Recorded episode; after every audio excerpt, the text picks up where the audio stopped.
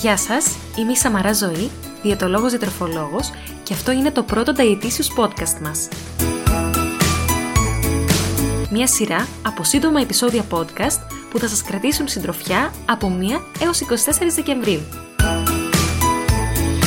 Επειδή τα Χριστούγεννα είναι η αγαπημένη μου γιορτή, αποφάσισα να περάσουμε αυτές τις 24 ημέρες μαζί, μιλώντας για το αγαπημένο μου θέμα, δηλαδή για τη διατροφή.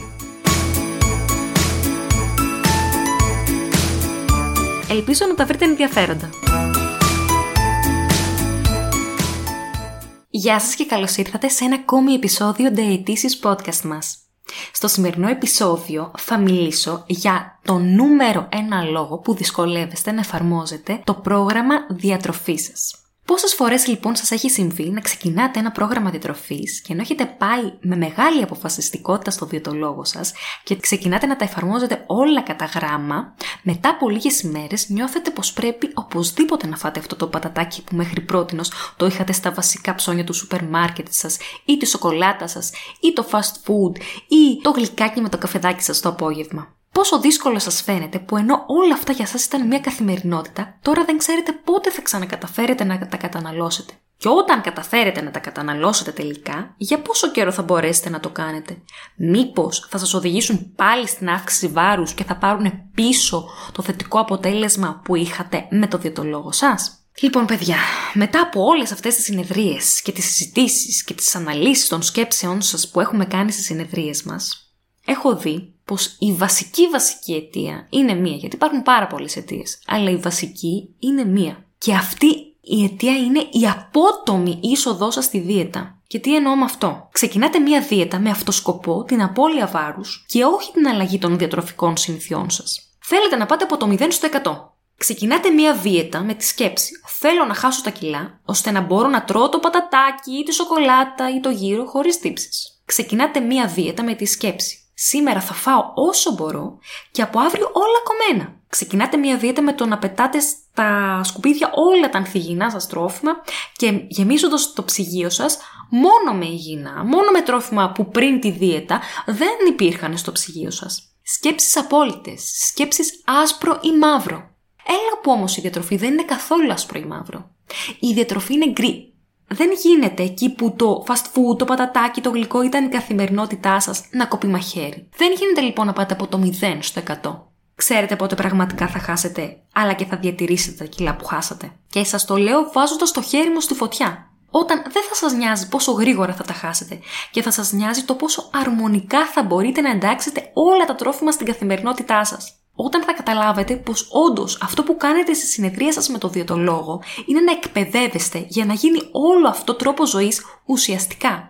Και όχι επειδή σας έχουν μάθει να λέτε παπαγαλία η διατροφή είναι τρόπο ζωής και αυτό πρέπει να κάνω και εγώ για το καλό μου. Δηλαδή, όχι επειδή ακούτε παντού γύρω σας ότι το να τρώω υγιεινά πρέπει να το κάνω για μια ζωή και μαθαίνετε πως αυτό πρέπει να κάνετε και επιβάλλετε στον εαυτό σας πως αυτό πρέπει να κάνετε. Όταν θα καταλάβετε πως δεν έχει καμία σημασία το αν χάσατε λίγα γραμμάρια μέσα σε μια εβδομάδα ή αν χάσατε ένα κιλό μέσα σε μια εβδομάδα. Όταν καταλάβετε πως η πραγματική προσπάθεια θα γίνει μέσα από την αποδόμηση όλων των κανόνων και των πεπιθήσεων που έχετε θέσει για το φαγητό.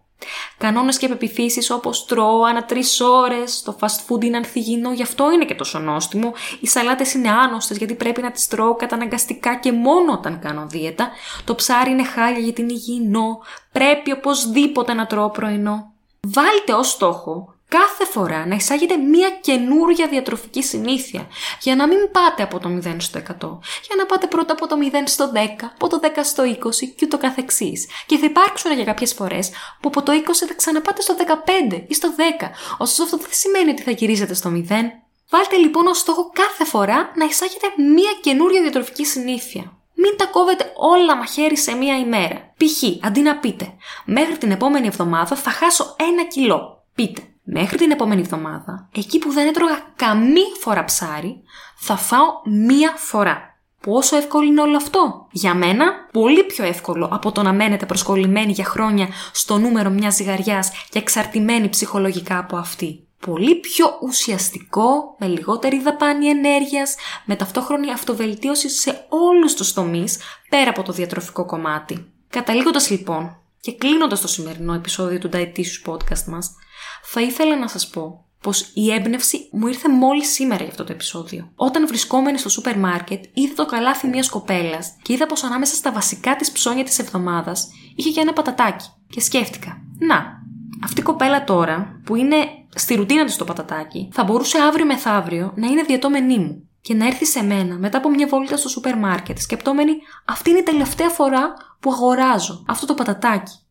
Γιατί από αύριο θα κάνω δίαιτα. Και σκέφτηκα πόσο πιεστικό και καταναγκαστικό είναι όλο αυτό. Και πόσο μεγαλύτερο νόημα θα είχε αν όλο αυτό το κάναμε τελείως διαφορετικά. Αποτινάσσοντα όλους αυτούς τους κανόνες και όλη αυτή την οριοθέτηση της ζωής μας σε περίοδους δίαιτας και περίοδους μη δίαιτας. Δεν ανοίγουμε μια πόρτα και μπαίνουμε σε δίαιτα, και όταν τελικά χάνουμε τα κιλά μας, κλείνουμε αυτή την πόρτα και βγαίνουμε από αυτή τη δίαιτα, ξεχνώντας ό,τι μάθαμε σε αυτό το ταξίδι μας. Να θυμηθείτε πως η ουσία είναι το ταξίδι και όχι ο προορισμός. Η ουσία είναι ό,τι μαθαίνετε σε αυτό το ταξίδι της δίαιτας και όχι το να χάσετε αυτά τα κιλά. Ελπίζω αυτό το επεισόδιο να σας φάνηκε πραγματικά βοηθητικό, γιατί ειλικρινά βλέπω πως ό,τι και να λέμε, ό,τι και να λέμε, αυτή η αγωνία για το νούμερο στη ζυγαρία δεν φεύγει. Οπότε θα ήθελα λίγο κάποια λογάκια από αυτά που είπα σήμερα να καθίσετε και να τα σκεφτείτε μόνοι σας.